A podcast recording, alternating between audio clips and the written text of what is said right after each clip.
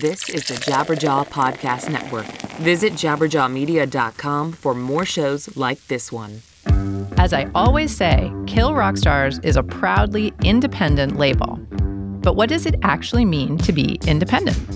Is it just saying what we're not, as in we're not a major label?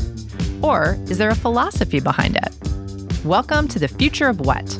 I'm your host, Portia Sabin, president of the independent record label Kill Rock Stars. Support for the future of what comes from Merch Table. Since 2002, Merch Table has operated and managed online stores for hundreds of successful musicians, record labels, comedians, artists, and small businesses. Big or small, set up shop today by visiting merchtable.com. On today's show, we hear a panel on understanding independence from the first annual IndieCon meeting in Adelaide, Australia. And we also talk to the head of the Independent Label Trade Association in the US about who gets to define the term. It's all coming up on The Future of What. Can I have a taste of your ice cream? Can I lick the crumbs from your table? Can I interfere in your crisis? No, mind your own business. Support for The Future of What comes from SoundExchange. You're listening to The Future of What. This is a panel that took place at IndieCon in Australia. The moderator is Matt Rogers from Unified, and the speakers are Merida Sussex of Stolen Recordings, Chris Maund of Mushroom, myself, Guy Blackman of Chapter Music, and Seb Chase of MGM. So, I've only got two parts that I want to divide this conversation up into the philosophical elements of independence and the practical elements of independence. My first question to each of the panelists, and I'd, I'd like you each to take a moment to speak on it, is talk about what independence means to you. I think this is a good place to start, as uh, you each have a wealth of experience on the matter. I think at a philosophical level, I think it's got a lot to do with autonomy and the freedom to make decisions about your label so that your label has an identity and an identity that reflects the owners and the managers of that label who are making those decisions. To give an example, on the Mushroom Group of labels, we have a a label IOU, and if you have a look at IOUs, the bands on that label, if you look at the logo, if you look at the website, if you look at the social media posts, if you look at the parties they throw, you'll see an incredibly strong identity there, and that's because all the decisions about that label are being made by one guy. And if the Mushroom Group or any investor came along and wanted to have input or too much input into that decision making, then I think the label would start to lose its identity because it would be losing its autonomy. So, in essence, I think it's about real autonomy. I was really inspired by you speaking, and I think co creation was a really big thing for us. We formed the label to musicians, like I was signed when I was 21, and then by an Australian label, and then we got relocated to London, and I met after the band split up, I met another musician and I met a painter. So we formed the label for, with two musicians and a painter. So what was vital to us was doing the best for the artist as artists ourselves, but also the visual identity was really strong. And it's almost like we took away all the heavy impediments to being a record label because we could record, mix, and produce music our, with our own equipment. And then we had an artist who would, you know, make us wrap things in parchment paper and seal things with an iron and, you know, all sorts of things like that. So when we signed our first band, we wrote our manifesto. It didn't have a contract. We had like five lines of what we want to do. And the first line was to work together to record and release the best music we can. And then we, we always kept that as our focus. Like whenever a difficult decision came to us, we would put that mantra in our mind and work together with the artist to do the best that we could to co create with the artist to facilitate their expression and to be part of our expression too. So that was what independent means to us still. I don't want this to turn into a let's bash the majors at the expense of, you know, the indies. The indies are so great, which we are. But in the US, at least, as the landscape lies today, there are three major labels, and they're all international conglomerates owned by foreign entities, right? So none of them are actually owned by United States citizens for whatever reason that maybe it's for better or for worse. But they also all report to boards of shareholders. And I think the bottom line when you start to think about the word independence and the philosophy of independence is when you have to report to a board of people, I think it always creates an arc that tends towards mediocrity. right? You're always going to smooth the edges.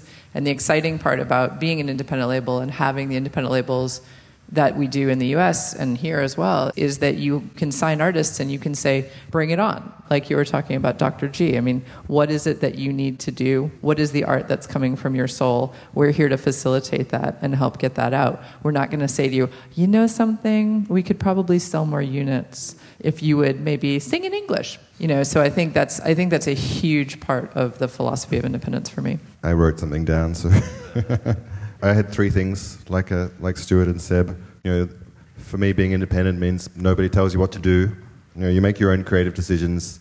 You believe in your own vision, and you rely on your own entrepreneurial skills, uh, such as they are. Uh, being self-determined is, you know, another central tenet for me. Seeing something that needs to be done and just going and doing it yourself, not waiting for someone else to do it or thinking that you, you know, you won't be able to do it. And lastly, being independent means you think for yourself. You don't just settle for lowest common denominator. You look for the adventurous, you know, you look for the exciting and, and look for the innovative. Independent. Well, you know, look, for me, I think the lines between the word independent, in, you know, as, as we know it as an industry, are all getting blurred in recent times. It's probably going to be part of the discussion that we're going to continue on. But from a, an emotional point of view, for me, it was when I decided that I wanted to, you know, embark on a career. You know, I stumbled across the music business and found that that place that I th- thought I could have a vocation in, and what was appealing about that vocation is that I was going to deal with people that wanted to do their own thing, and that's exactly what I wanted to do. I wanted to do my own thing, so I wanted to find a place where I could do my own thing with other people that wanted to do their thing, and that's what I've done. So being independent to me is doing that, and as soon as anything interferes with that is where I think you lose your independence. But it's not independent that it's just what I want to do. It's how do I find my creativity to actually connect with someone else's creativity so that I can feel like I'm living a worthwhile life rather than I'm just part of an assembly line or something. But there was two points there that, that I'll, I'll pick up on a little bit more. It, it, both Seb and, and Portia mentioned that the evolution of what an independent label has been, that it, it's changed in that time. And, and I think that the old concept was that it was pretty simple. You paid for a record uh, or you licensed a record, it came out of your bank account, you released it through a, a, an independent distributor, and, was, and there was a, it was quite a clear distinction between what an independent label was and what a major label was. But now that's evolved, and now there's hybrid models, and there's and there's uh, different funding models that come for, for labels, and there's different ownership structures. There's private equity in ownership in labels. Can we discuss a little about about the, the concept of the independent label as that evolution, and, and potentially crystal ball a little bit into the future? Uh, maybe we'll start with you, Portia. Sure. I actually just did a panel at Indie Week, which is A2IM's similar event to IndieCon, in June, where I talked to a bunch of financial planning type people, a banker and a guy who does, I can't remember what it's, it's exactly. They help people find funding. Is that an angel investor? I don't Did he think look he like was, Captain but he America? Cap- he did look like Captain America. You know that guy. Oh my God. Yes, exactly. He looked like Captain America, and I was so distracted, I have no idea what he said. But he.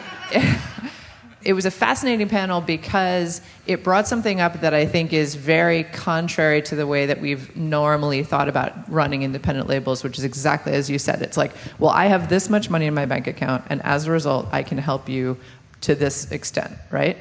So a, a good example with my label is, is a band like the Decemberists. We took on the Decemberists in 2002.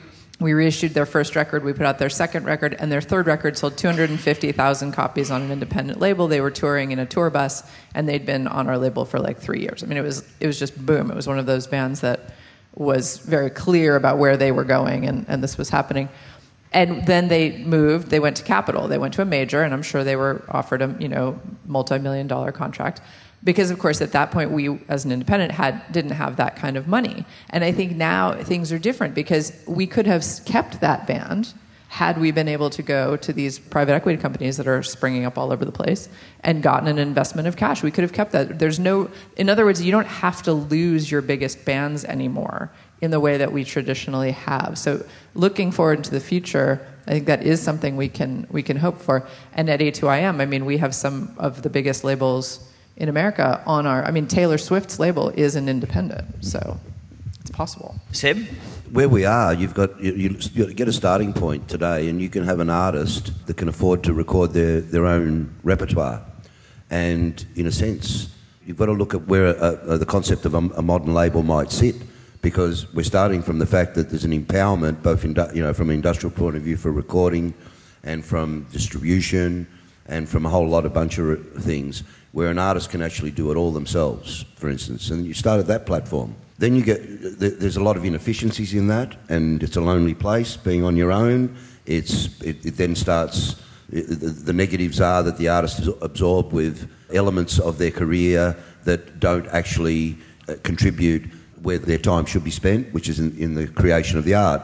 But uh, as a starting point, I think now that we've got artists that actually start, where, independent record labels were the first to listen to a band and the first to put $5 into it when they didn't have it, now you have the starting point has moved where an artist starts, a, a lot of the time, starts their own career themselves and then they're looking for the partnership. And so to me, the modern label has got to um, stand for something and it's got to stand for something that appeals to us, to that particular artist's ethics and, and, and vibe and what they want to do, so that there's a value that gets formed between them that is actually unique and necessary.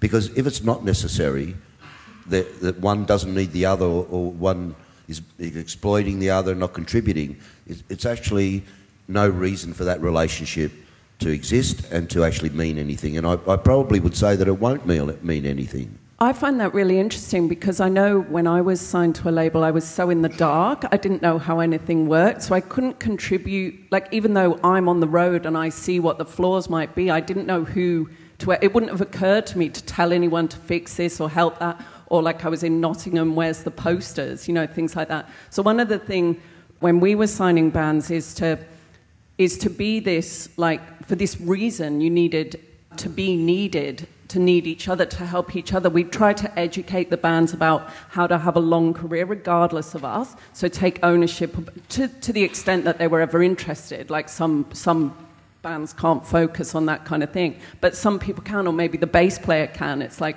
so we would get phone calls about this isn't being done properly, that's not being done properly, and we'd immediately act on them. So we wanted to empower the artists to have a career beyond us. And also, one of the things that we believed in is the ethics, the transparency, and the visual, the strong visual identities. So the bands came to us. Like, we've never actually gone to gigs and spotted bands and chased them and stuff. Bands have always come to us or through friends of friends because we stood for that kind of thing. And one thing that Portia was saying, sorry, we, we were uh, working with the band Pete and the Pirates, and we were sort of running out of money because it was starting to do really well. But we needed to get some more money. So we did sell some shares. We sh- sold a minority shareholding to another private person who's a manager, but we were totally proud of that Im- involvement. That was Chris Morrison. He used to manage Thin Lizzy and like a complete legend and an inspiring man. And then was managing Blur and Grace Jones at the time that we started working with him. So partly he got a minority shareholding, but he never interfered in anything we ever did. But we went to him for knowledge and inspiration and ideas as well as he helped us financially. So he contributed more than just money. Yeah, oh, Yeah. totally. He was a partner in the business then. Yeah, but he, he always said he was a silent partner. Like you had to, you know, go to him and ask. He wouldn't interfere in any way. He said, You're doing the right thing. You keep doing what you're doing. I'm not interfering with anything you're doing. You just come to me if you need any help or any introductions. Like, so he accessed us all these incredible people. But he also helped us financially at a time where Pete and the Pirates is tipping over to this, like, out of control sort of monolith that you're trying to wrestle with. And I remember at the time as well, distributors, like, they're trying to get you to stay independent too so they don't lose you as well to a major. And that's when they started setting up Integral, you know, Integral or whatever it was that then became co op and that kind of thing. I mean, it is pretty clear, I guess, that you know the internet has really confused what uh, what being independent means.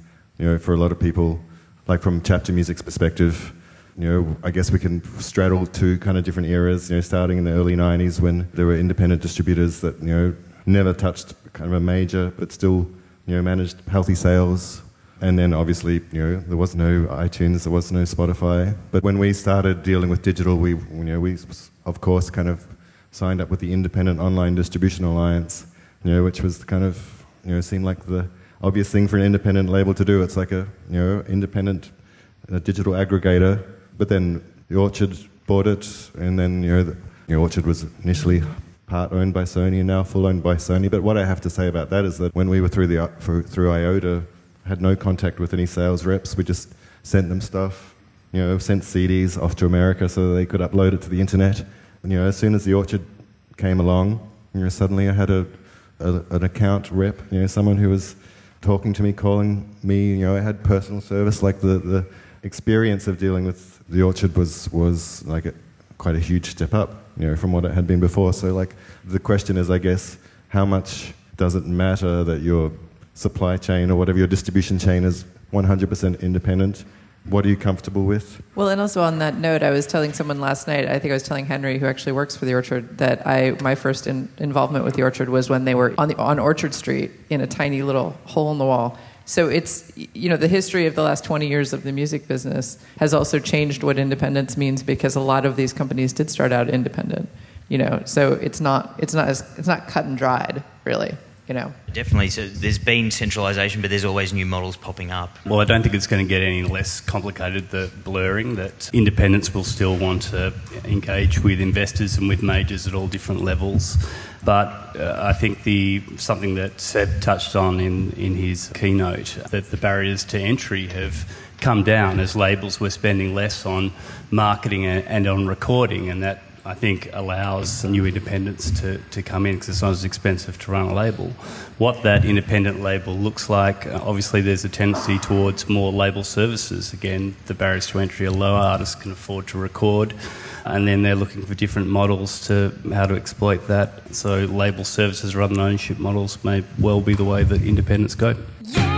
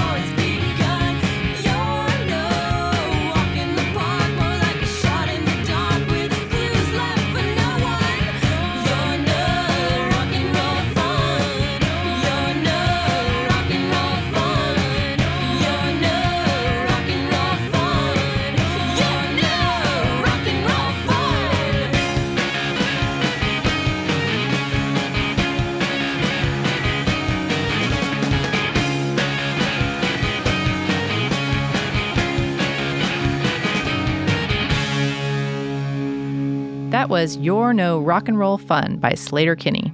If you're enjoying this program, please subscribe to our show on iTunes and leave us a review.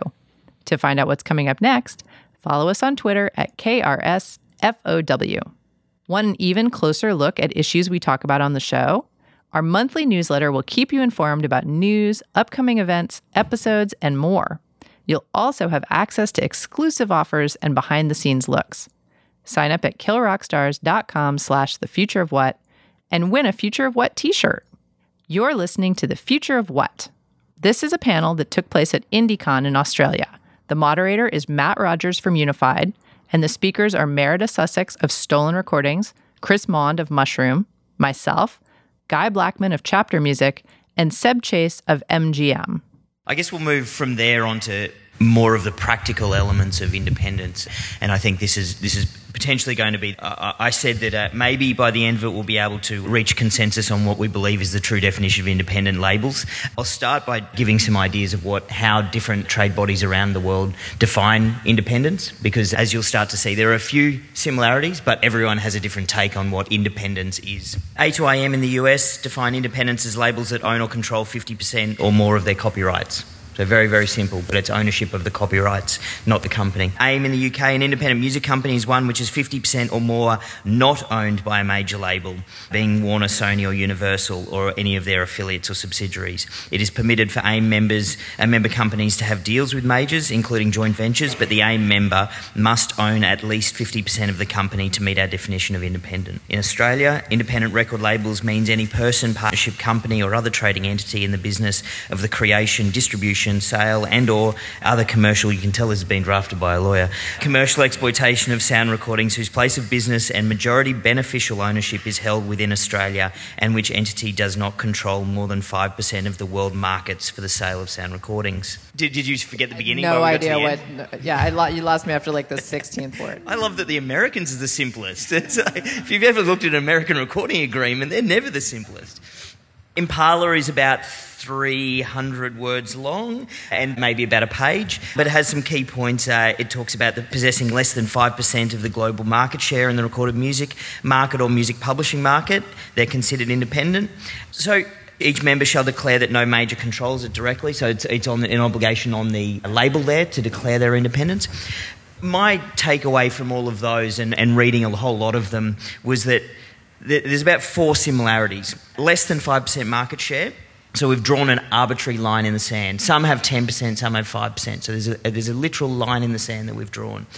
That line appears to denote small or scale of the company. The member must own at least 50% of the company. It's locally owned or operated, and it is not a major. Does anyone want to comment? I've got some interesting thought, like observations from those four points. That obviously with the last one, and we're defining ourselves as something we're not, as opposed to defining something that we are. Uh, I'd throw to the panel here to, to share some thoughts on those. I mean, are there, are there labels, people in the audience might know this too, like who have more than that 5% share that aren't, you know, Sony, Warner, you know, aren't the three majors? You know, Well, the interesting What- one what- for me what- is, is Warner is independently owned. Mm. It's owned by one single person, so it's that's. Are they a big independent? If they, if if our definition is that five percent line, they're over that. But yeah, like what are the labels that, are there other labels that we would have thought of as independent that don't meet those criteria? Yeah, I thought that was psychologically limiting. Like, why, why should that be a goal to not overreach that? You know, like, what's wrong with that ambition? Yeah, except for the larger you get, the issues that face you are, are different to the issues that face the common, smaller independent label. Yeah, definitely. The the label that is started in their bedroom and, and runs out of their bedroom is definitely different to a beggars group or a PIAS that have a global operation and a global. I don't know if they have a board of directors, those companies, but they have. They're still independently owned. But Martin Mills has such a strong ethos at the top of that that is independent. So I thought that was one a guiding light. Like I think there should be hurdles to ownership. I think there should be like sort of areas. I know we talked about this when I was on the AIM board with the AIM Awards. It's like what qualifies as independent? Is someone more independent or less independent? You get tied up, but there should, should be hurdles, but ultimately it's about the artist as co-creator or you know you're enabling the artist development those sort of higher order like driving forces seem to be i mean after you've fulfilled certain criteria but not not ambition shouldn't be So there should be a, an element of the philosophical mixed with the practical for our definition of independence. yeah an ideal a vision you know, but not restricted by market share. And but it's difficult. Like we had loads of meetings with distributors, and you didn't want to walk in. Like with ADA, were great. We had great chats with them and PIAS and stuff. You don't want to feel yourself limited in, in a business sense. But in the end, we felt more. co- We were at home really with Pias as an independent. Like it's where we belonged. It's where the labels we admired were belong- were there as well. 4AD and Beggars and everyone. You know, Bella and all that stuff. I mean, the thing that I think about is that, like major or independent, most of the time, you know, the kind of and the ponytailed, cocaine snorting kind of cliche people are gone because, like, music industry has gone through so many upheavals that the only people left are people who have a passion for music. You know, so independent or major, like, I'm a fiercely independent-minded person running a label for 25 years, but like, you know, like there's no no enemies and there's no, you know, like I feel like the only people left are people who are doing it for the right reasons. From my own experience, uh, I'm relating my sense of independence to how I see it from Australian perspective. So independents were usually small record labels that had virtually no distribution, limited did, did it themselves, as I was saying before, and the, and the multinational record companies were represented as the majors. So in the psyche or the you know of, of, the, of the national understanding, it was the, the bands that actually funded their own recordings and co-opted with an independent distribution mechanism were considered independent, and the bands that got signed to a major were considered major. So we had a very clear distinction for quite a long time. When Air was started, the first thing that, that Air put into place was the Air chart, and there was a reason for that. Hardly any of, of the creators that were active in terms of record labels and even uh, individual artists would appear in any chart because the chart was dominated by majors. And I'd go, I'd look now, and if you see any chart, you won't see, you know, in the main charts, you won't see anything other than Sony, Warner's, and Universal. And week after week after week after week. Now you might say, okay, what does a chart mean? But I think you know the independent sector, when the Air did its chart, it was actually had a, a huge effect on how artists felt. They had a they had a, a reference point of their own that measured their success in relative terms to the big powerhouse, and it was understood that if you you know there was a, a chart of relevance that the that the independent in, industry could relate to and and associate with. Now, I'm still. I, I- think it's a conundrum of, of what we, you know, what we're talking about is the, the lines are so blurred, and it is going to be difficult. But I'm still anchored, just as a personal choice, on the idea that there should be a recognition of any enterprise that it's actually taking on everything from the start to the finish uh, with its own um, infrastructure from woe to go. So I believe that independent distributors should still be there, being independent distributors, and I think they're vital. I think independent labels that are independent labels in the true sense of the word, of 100% to me means they own the label and they own the copyrights or they're working with the copyrights of the artist. That to me is symbolically what I still consider to be an independent initiative. And so, for instance, in the air chart, which I, I think there's talk about taking it out, I wanted to have the 100% indie, for instance, because when the chart started to accommodate a lot of other labels that weren't 100% independent. Now, I understand that those labels did have a sense of independence. You know, they did, they, they did risk their life and limb and time and money to invest in their belief and their dream and their ambition. And so they had an entitlement that you can't deny, that it was equivalent to mine. So I couldn't deny that. But I also did want, I, I still feel that there's a need for the independent associations to have some form of recognition for those artists, particularly, it's going to be your bedroom artists, who have their own labels.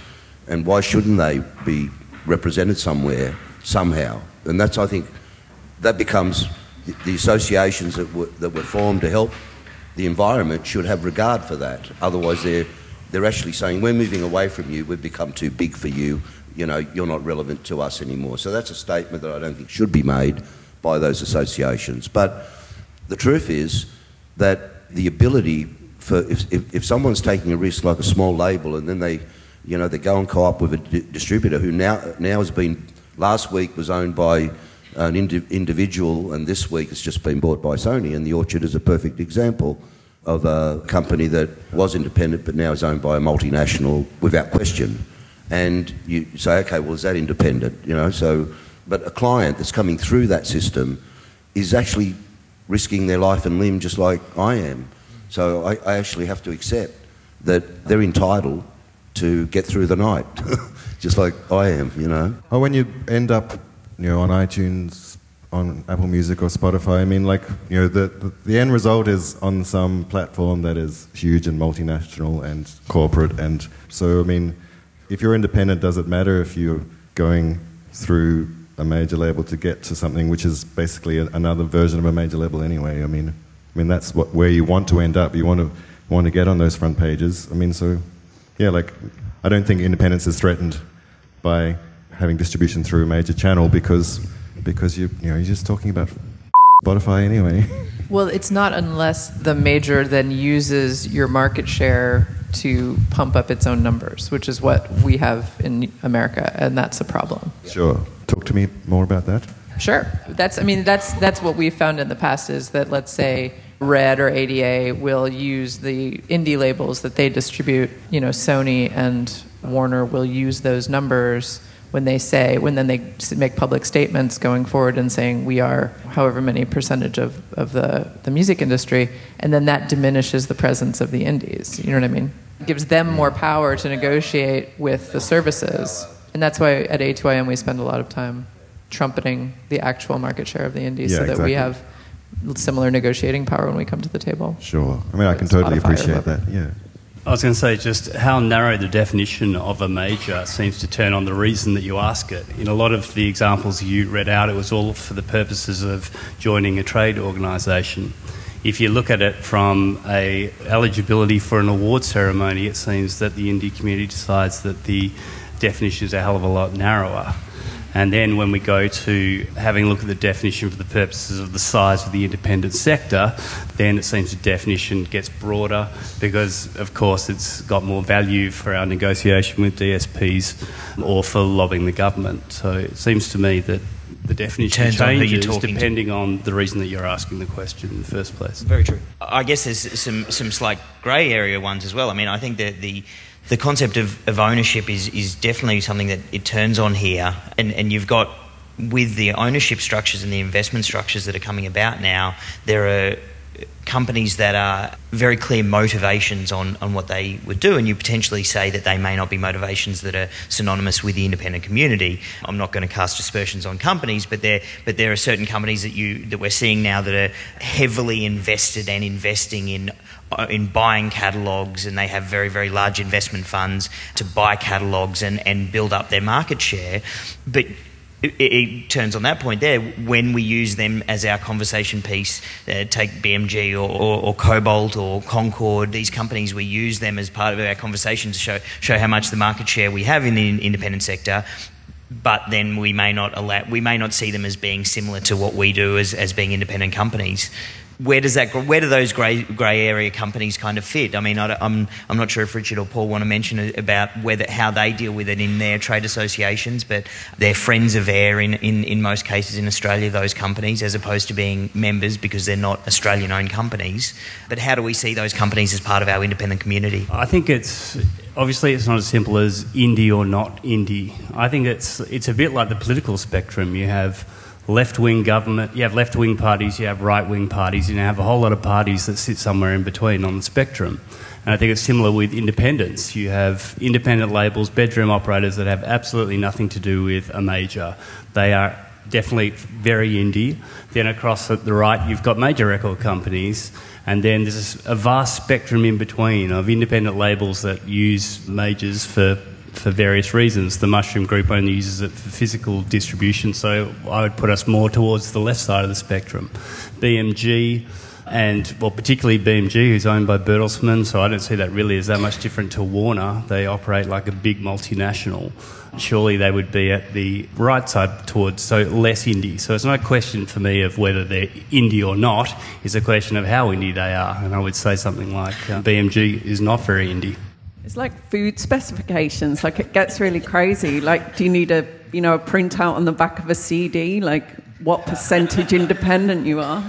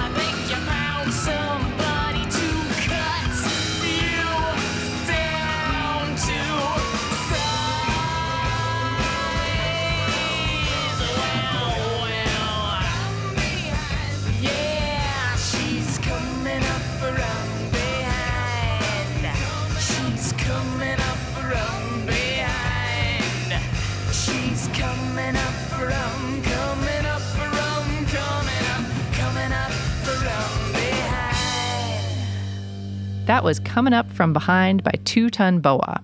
You're listening to The Future of What. If you're enjoying this program, like us on Facebook and become a subscriber on iTunes. Support for The Future of What comes from Merch Table. Kill Rock Stars has partnered with Merch Table for almost six years now, and they've come through for us in a lot of ways. Like when the comedian Kurt Braunohler wanted a face towel with his face on it, Merch Table found a way to make this, and it's been one of our most popular items in our mail order store. KRS loves Merch Table. You're listening to The Future of What? This is a panel that took place at Indie-Con in Australia. The moderator is Matt Rogers from UNFD, and the speakers are Merida Sussex of Stolen Recordings, Chris Maund of Mushroom, myself, Guy Blackman of Chapter Music, and Seb Chase of MGM. I want to go into one final point, and I'd love to talk about the strength and unity for independence. We've got a, now a, a number of international organisations that work uh, and, and organisations that are joining together and, and strongly working for independent companies. WIN, Merlin, AIR, A2IM, uh, and the various activities that have been undertaken to help the indies not be trampled on, I guess. I realise this point's a little self-serving because I sit on the WIN board, but, but I'd like to, uh, if you want to share your experiences of, of seeing what the value of independents coming together and sharing information as opposed to working in a silo has been. I, I had a total epiphany about AIM's value to us, to our label, the morning I got the phone call saying Pinnacle's gone under. your distributor's gone into administration. Like, what? We've got a record coming out on Monday. What does that even mean? And I started calling people. It was it was so intense and had such a cold feeling in my stomach. And that's when I joined AIM. I didn't really like. We were sort of just getting on with things. We were quite like we were in Tottenham, based in Tottenham, so we were sort of just getting on, hanging out with our bands and doing our stuff, and wheeling suitcases to Rough Trade. But that's when I joined AIM, and to be together in a room with the 70 other labels that this had happened to, with a, a specially hired IP barrister that AIM had brought in to just talk us through the complications of the copyright and point of sale, and you know that no one was guarding our stock that we actually still owned that was in the warehouse. Just all the sort of it, coming together like that made you feel less like crazy and desperate and more like that we were working on this together and helping each other together. And I mean, I went on to be on the board of AIM for four years and totally believe in that power together, you know. I don't think there can be any better example of it than Merlin. The Mushroom Group has uh, been with them from the start, and before we were with them, we were negotiating our own deals with DSPs, and as was touched on by Seb earlier, the DSPs would do their deals with their majors, and then they would send out their terms to the independents, or some of the independents. A lot of independents couldn't even get the terms sent to them, but it was very much a take it or leave it situation, and the terms were not as good. And the through Merlin, the independent communities come together, and to our knowledge, we're getting parity deals with all the big DSPs. So I think it's an excellent example of it. I think the change in the industry really helped foster in the U.S. the awareness of A2IM's importance because you know America is like the land of independence, right? For better or for worse, and we really were. I mean, Seb said in his keynote, I thought it was great. He said. The independents work well together, and I was like, "Oh, really? Not so much in America." You know, people like to stand apart and be like, "But I'm over here and I'm doing it really differently because I'm an American." So there was a lot of resistance to A2IM 10 years ago when it when it first came about, and I've I've had hundreds of conversations with other labels about why should I join A2IM. But I think the funny thing is those conversations have stopped happening so much in the last few years because of Merlin and because of the change situation and because people are getting the, the picture that you know there's just the way where our income is coming from now is different than it used to be. You know, when it was all physical retail, you could just stand in Omaha, Nebraska and be by yourself and do it your way. But now that it's, you know, Spotify and Rhapsody and these these big companies that we, we have to take very seriously but don't have access to mm-hmm. Without joining a greater organization. It's, it's like now it's the organization that sells itself. I I think the, the A2IM board is one of the most incredible diversity that I, I've seen sitting sitting in that meeting. The, the A2IM board has has everyone from Dave that runs the, the biggest punk rock label and our idol at our company, Epitaph Records, through to the uh, the CEO or COO of, of Big Machine, which is Taylor Swift's label, and, and and so the diversity in the people on that board is is just incredible, and the fact that they can come together with a, a similar aim and a similar purpose, it probably is, is one of the most contentious conversations, I'd say. There, there would be a really amazing uh, board, the, the various opinions, but, but the ability of it to come together, I think, is incredible. I took part in a program called Release like a few years back. I think it was partly organised by AIR and Independent New Zealand, Independent Music New Zealand. Seb was one of the was one of the speakers and, and kind of mentors involved in that. All a bunch of different independent record labels kind of sequestered away for a couple of weekends in, in Terrigal, New South Wales. You know, just that, you know, that's, yeah, that sharing of information, know, putting everyone in the same room, like, you know, kind of brainstorming and, and coming up with ideas, you know, was incredibly valuable. And, you know, that's, I mean, I guess for me, the independence idea comes back to a community, you know, it comes back to you know, supporting a community, and that's also, you know, that's not just the musicians you work with as a label and, and the scene that you, you know, that you might be part of, but it's also the, the other independent labels that you're surrounded by, your, your peers. So, you know, that always resonates with me as like one of the most valuable things that, that the AIR has done. Thank you. I guess in, in wrapping up, uh, I will throw to see if there's any questions in a second. I, I've written down, I guess, some key phrases that I, I've taken out of today that I guess they're both philosophical and practical for what I see uh, is the definition of independence. It's standing for something, it's autonomy, it's collaboration, it's avoiding mediocrity. I love that. Control, self determination, innovation, and a community. I think, and, and I, I, I think that the last point that Chris made around that independents sit on a somewhere on the spectrum to the left. Maybe it isn't so bad that we say we're not majors. Maybe that it, it, that is what it's going to be. That, that we're a we're a, we're a grouping, a community of very very disparate ideas and, and, and, and attitudes, but oh, sorry, disparate ideas and business structures, but the attitude and the approach to business is the same. I, I want to throw one more weird thing in the mix because I've been thinking about it since we've been talking about it. And you guys can disagree with me or anyone can disagree with me, but I, I think it, when Merida said she wants to help educate her bands, right, about, about the business part, and that's what I do. I mean, that, I think that's what we all do. It made me really feel like maybe one of the things about being an independent is that we also want independence for our artists. Whereas I think in the major system, the word dependence, which is the opposite of independence, is what I think of when I think of major label artists because you're basically locked in. I mean, you know how, how many artists have gotten their freedom from their major label deal?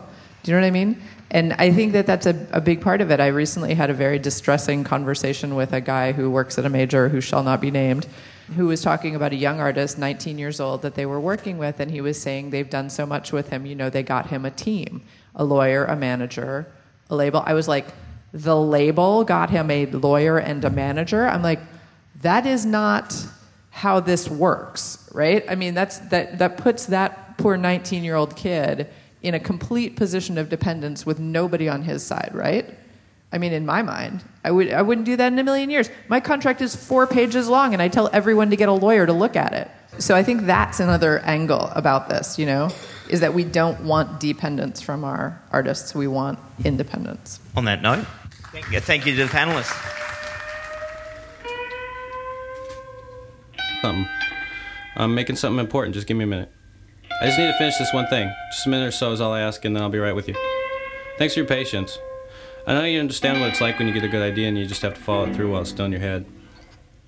There are seven deadly sins. How many non lethal sins are there? I've been hearing about the wages of sin all my life, but I still don't know that much about those wages. Are they better than a farm boy's wages? Do deadly sins pay better than non deadly sins, say, for instance, crippling sins? What about relatively harmless yet annoying sins? Do they withhold part of the wages of sin for tax purposes? What was that thing I was thinking before? Now I forgot.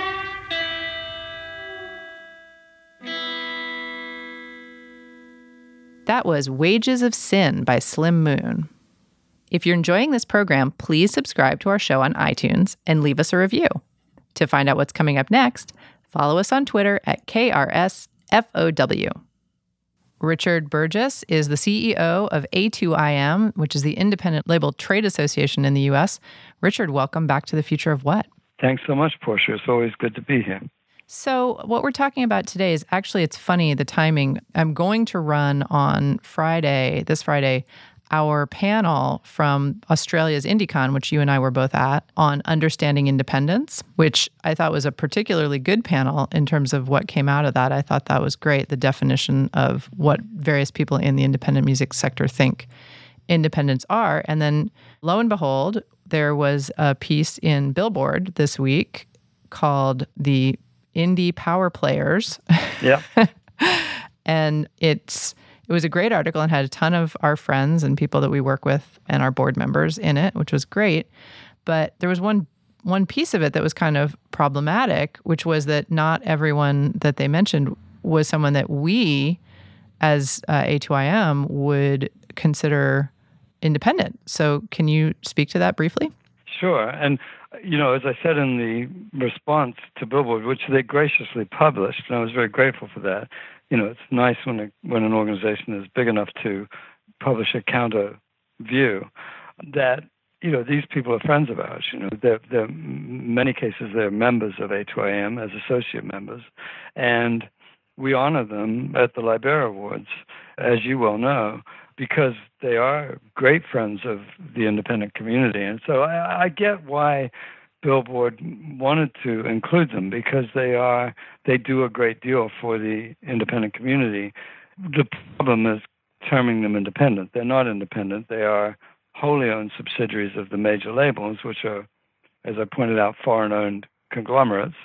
And although you know many independents work with them, more than 50% of independent labels work with one or other of these major owned companies, they're not independent in and of themselves. You know, their checks are cut by Sony, Universal, or Warner, and the company is 100% owned by Sony, Universal, or Warner. Right. So really, it's a technicality, I suppose, but but nonetheless, I think an important one, Right. and an existential one for the independent community.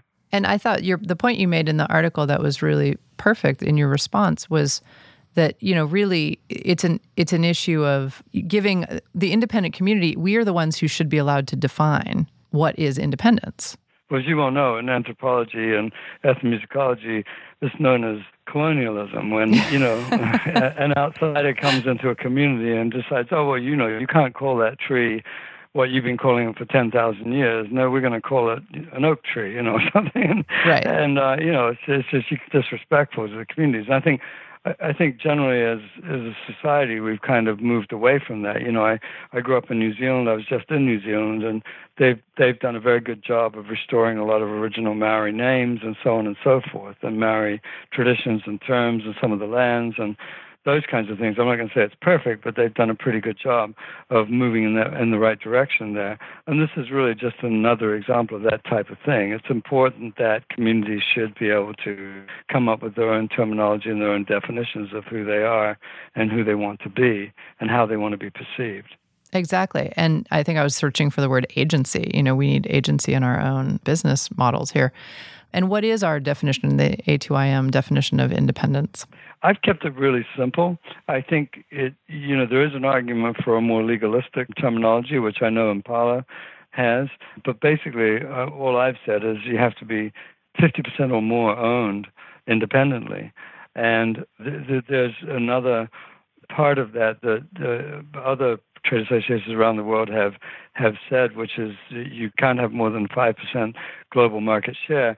I personally don't share that view. I don't see why an independent couldn't have greater than a five percent global market share. It happens to be true right now that no independent does have greater than a five percent global market share. But I could easily see a day when there could be a very large independent. And I don't think that it should be true that that independent would then suddenly become a major. I don't know why that would make them a major. Major is to do with, you know, the, the, the ownership by, you know, an international conglomerate and, and currently foreign owned. They're all foreign owned. Right.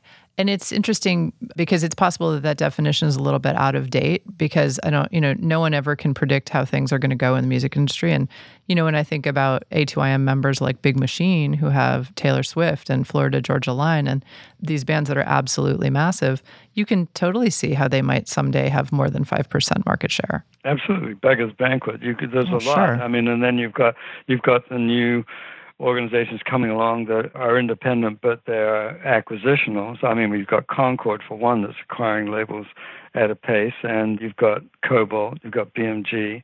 There's nothing that doesn't make them independent about the fact that they're acquiring labels and growing the organization. They're growing, you know, both organically and by acquisition. So, um, you, you know, I think we'll, we'll have to keep revisiting the definition as we go along, and it's not going to be entirely up to me, that's for sure. But currently, that's where it stands, and I would love to see the independents have a much. I mean, we just saw our market share grow, by the way. I mean, the latest Billboard reported 37 point something percent, um, which is up fully two percent from the last number we saw, which was 35.1. Wow. So I think it's quite conceivable we could see the independents above 50% in the next five to 10 years. And I don't see any reason why we couldn't have a bigger global market share because of what streaming is doing, how streaming is transforming our industry. Exactly. The independents used to always struggle with international distribution, but now distribution is tending towards global. It's much easier. We've seen the independents uh, growing to sort of 10% market share in uh, Brazil, for instance, which we we never had before. Wow. Richard Burgess is the CEO of A2IM. And Richard, it's always a delight to talk to you and have you clarify stuff for us on the future of what. Delight to talk to you, Portia, always. Thank you so much. And that's our show.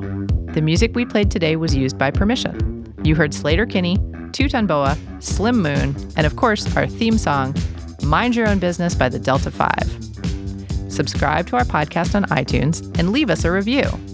For more info on our shows, check out our website at killrockstars.com slash the future of what and sign up for our newsletter.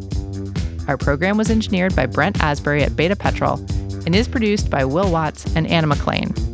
I'm Portia Sabin, president of Kill Rock Stars. See you next week.